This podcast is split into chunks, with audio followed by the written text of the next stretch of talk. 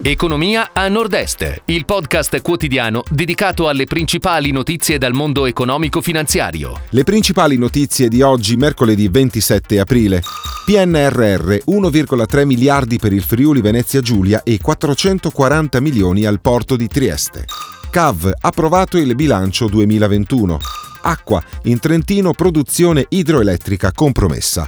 OVS l'obiettivo è esportare il marchio Piombo. Vacanze in Alto Adige, per ora si arriva ancora in auto. Sparcasse, l'utile è di oltre 72 milioni.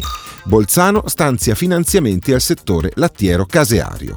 PNRR 1,3 miliardi per il Friuli Venezia Giulia e 440 milioni al porto di Trieste, dagli interventi per l'edilizia residenziale pubblica e la qualità dell'abitare agli interventi per la sanità territoriale, l'edilizia ospedaliera e la digitalizzazione dei servizi sanitari. Sono queste alcune delle azioni inserite al PNRR per la Regione.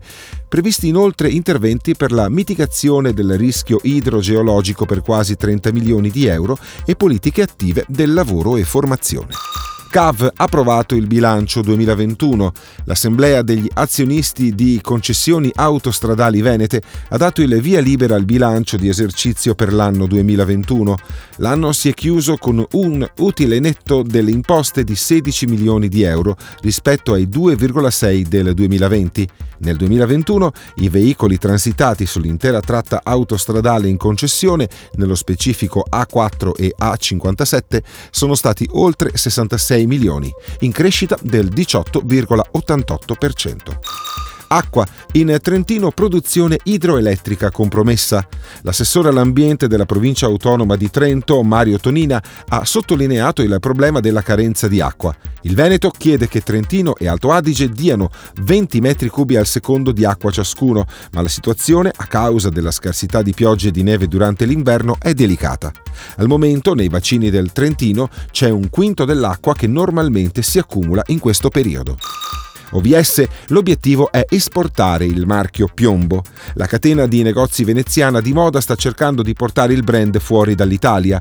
Lo ha detto l'amministratore delegato Stefano Beraldo, illustrando i conti dell'esercizio 2021 agli analisti. Abbiamo buone possibilità per farlo e stiamo discutendo con possibili partner all'estero, ha aggiunto la D di OVS.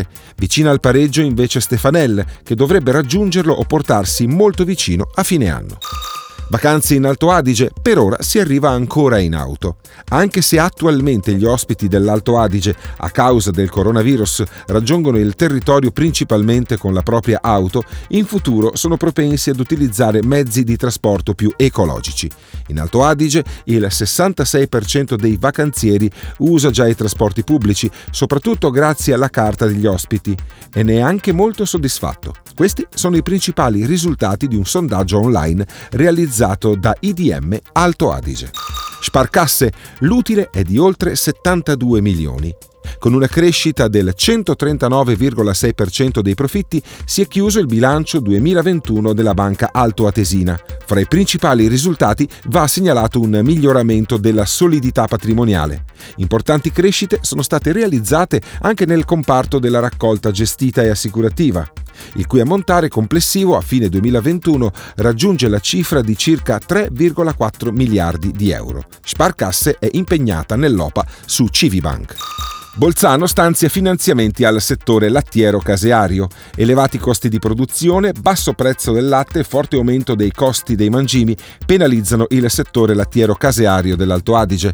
Per sostenere gli agricoltori di montagna, la provincia di Bolzano prevede di stanziare in totale circa 15 milioni di euro.